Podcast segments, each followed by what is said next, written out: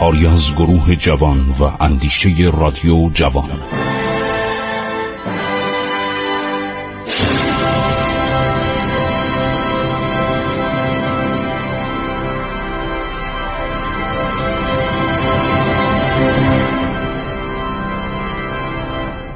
بسم الله الرحمن الرحیم. به نام خداوند بخشاینده مهربان. شنوندگان عزیز من خسرو معتزد هستم. با شما در این ساعت نیمروز صحبت می کنم در برنامه عبور از تاریخ. ما درباره تاهریان صحبت کردیم و صحبت خودمون رو به پایان رساندیم. یکی از نکات جالب این که این تاهریان ایرانی بودن و گفتم اشاره کردم که اینها می‌گفتن ما جد بزرگ ما رستم دستانه. البته رستم استورهی بوده ولی اینا گفتن ما از خاندان رستم هستیم.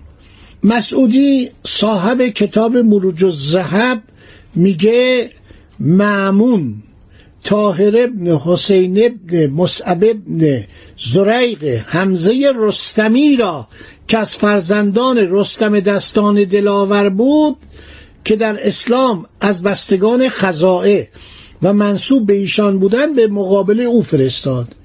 بعضی از مورخان گفتند که جد طاهر ابن حسین اسد ابن رادویه ریا رازان بوده. صاحب تاریخ سیستان میگه جدش رستو بوده. رستو یا زرتو یا رادیه یا رادویه یا رازان اینها اسمای پارسیان به زریق یا رزیق تبدیل شده. بدین سبب طاهر ابن حسین را خزایی خواندند. قبیله خزایی از قبایل قدرتمند سیستان و خراسان بود و سران آن به حکومت ولایاتی چون خراسان منصوب می شدند پدران طاهر از اعیان پوشنگ و هرات بودند و از نزدیکان امیر خراسان.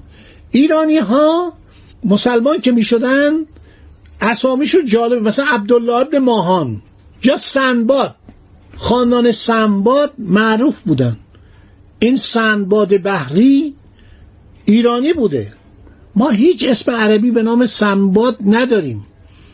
شما در تمام کتاب هزار یک شب نگاه کنید سنباد همین سنباد ایرانیه که در حقیقت سنباد بوده. سین و نون و ب و الف و دال. خواستم بگم که این طاهریان عرب نبودن اینها ایرانی بودن. الان میریم سراغ یک خانواده دیگر ایرانی یک دودمان ایرانی به نام دیالمه آل زیار بهترین کار در مورد دیالمه رو مینورسکی کرده. ولادیمیر مینورسکی یک کنسول و دیپلمات روسیه در ایران بوده روسیه تزاری. فرق می‌کرده. با سایر روسا این آدم دانشمندی بوده اهل تحقیق بوده خیلی به گردن تاریخ ما حق داره. من در این برنامه ها دیدید هر کسی به تاریخ ایران به ادبیات ایران به گذشته ملت ایران خدمتی کرده گامی برداشته از او تعریف می‌کنم. مثل خانم پیکولوسکایا که روسیه خیلی واقعا زحمت کشیده. در راه شناخت ایران قدیم و ایران دوران اسلام. واقعا کتاباش فوقالعاده است خانم پیکولوسکایا یا پتوشفسکی. اینا آدمای با ارزشی هستن. یا دیاکانوف که تاریخ ماد رو نوشته. حالا چرا خوب بینویسن برای که منابع اونجاست. در زمانی که ما خواب بودیم دو قرن پیش اینها بیدار بودن. اینا آمدن ایران. همین آقای ادوارد براون که مرد دانشمندی بوده اومده و تعداد زیادی کتاب های ایران رو پیدا کرده تو دهات تو روستاها نزد خانواده قدیمی در جاهایی که اصلا در دسترس نبوده. کسی هم نگاه نمی کرده اینا رو به قیمت واقعا مفت خریده برده به انگلستان. بعدم چاپ کرده. اغلب اینا چاپ شد. تعداد زیادی شود در پاریس بود در لندن بود در برلین بود در لیدن هلند بود. همینطور در روسیه. دانشمندان روسی کارهای بسیار جالبی رو شاهنامه کردند. در گرجستان تعداد زیادی کتاب از کتاب های قدیمی ایران اینا برداشتن چاپ کردن چاپ افست کردن در حدود سالهای دهه 1150 من این کتاب ها رو وقتی میدم میدم واقعا ملت ایران و ملت گرجستان چقدر با هم نزدیک هستند مینونسکی خیلی خدمت کرده به ملت ایران. به خاطر اولا کتاب تذکرت الملوک که مربوط به دوران اواخر صفوی است و به دستور محمود و اشرف افغان نوشته شد. اینا آدمای واقعا بیسوادی بودن نادان بودن و از ایران هیچی نمی‌دونستن. اینا اومدن گشتن یه آدمی رو به نام میرزا مسیحا اگر اشتباه نکنم پیدا کردن یا شخص دیگه شبیه همین اسم. و اینها معمولیت پیدا کردن که تاریخ و جغرافیای ایران رو بنویسن نحوه حکومت سلاطین صفویه رو بنویسن مالیات ها رو بنویسن ایالات و ولایات رو بنویسن. ما ایران آن زمان چهار تا ایالت بزرگ داشتیم و سی و پنج تا چل پنج ولایت داشتیم. یعنی اونها استانداری بودن بالاتر از استانداری. فکر کنید فارس و بنادر و گرمسیرات یعنی شامل فارس می‌شد شامل بوشهر می‌شد شامل تمام این قسمت های جنوب عرض شود که ایران می‌شد کرانه های خلیج فارس. اینا از توش خب چند تا استان و فرمانداری کل در اومد. مثلا بهبهان مدت ها جدا بود بوشهر فرمانداری کل بود. بعد یک ایالت داشتیم به نام خراسان و عرض شود که سیستان. اینم خیلی بزرگ بود. خراسان خودش به تنهایی حدود 380 هزار کیلومتر مربع وسعت داشت که الان سه تا استان شده. سیستان هم که مرکزش نصرت آباد بود جزو خراسان بود. بعد کرمان و مکران. یعنی کرمان و بلوچستان بود. اونم والی داشت. عرض شود که مهمترین والی آذربایجان بود. که معمولا ولیت کشور در دوره قاجار اونجا زندگی می‌کرد. آذربایجان هم شامل آذربایجان شرقی و غربی و اردبیل و زنجان امروز. یک ایالت کاملی بود. خیلی هم اهمیت استراتژیکی داشت. برای اینکه اولا جمعیت خیلی زیادی داشت. انبار گندم ایران بود. سرزمین سرسبز بود. از نظر معدن و از نظر مواد طبیعی و مواد تحت الارضی فوق بود این چهار تا عرض شود که ایالت ما داشتیم. باقی هم ولایت بودن. بیشتر این سرزمین های مملکت ولایت مثلا ولایت رشت ما داشتیم. ولایت مازندران رو داشتیم. ولایت استراباد رو داشتیم. توی سرکان رو داشتیم. ولایت سلاس داشتیم. شامل چند تا ولایت کوچکتر بود. اینا نکات جالبی است. مثلا اصفهان اون موقع استان نبود. اینا همه در 1916 تقسیمات سیاسی کشور ده تا استان ایجاد کرد.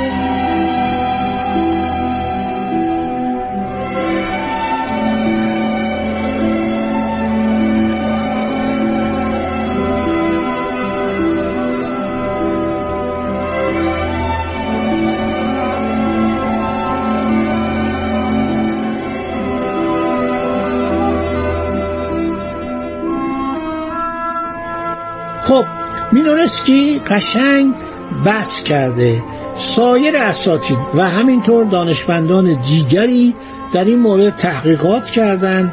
نایه دیلم پیش قدما شامل گیلان بوده که از جنوب به ولایت قزوین از مشرق به خاک چالوس و تنکابون محدود می شده تمام گیلان و همینطور جمعی ولایات ساحلی دریای کاسپی رو جزو سرزمین دیلم آوردن.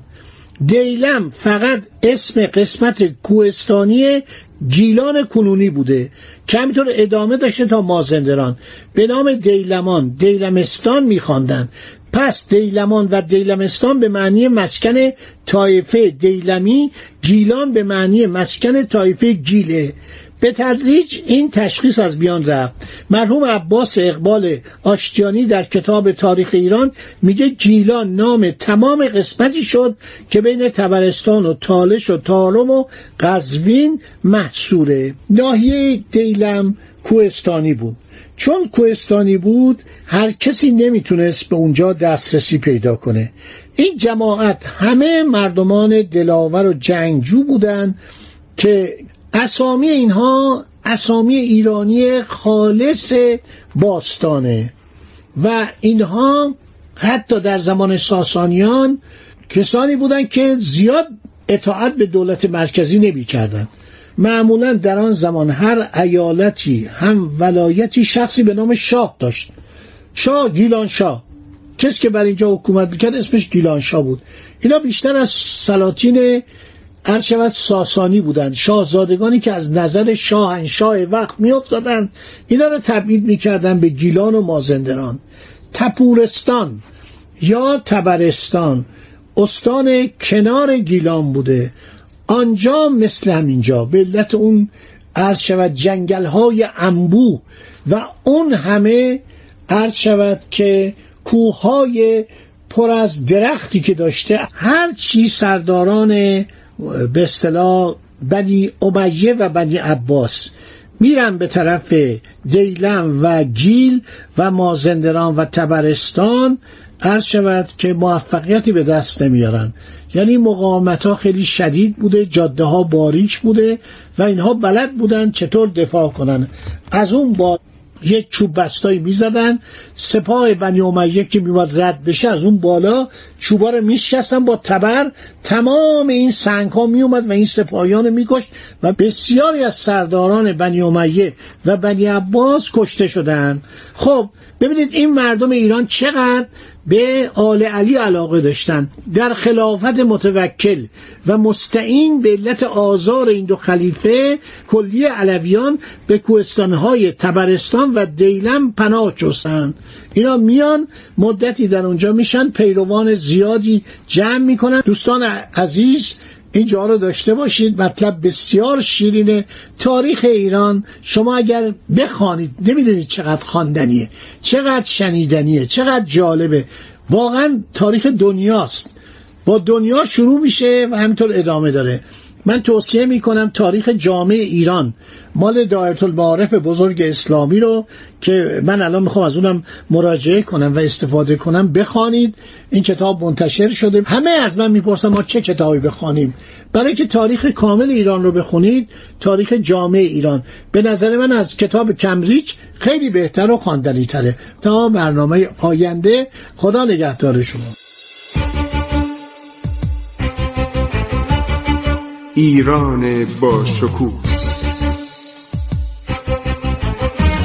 2800 سال تاریخ.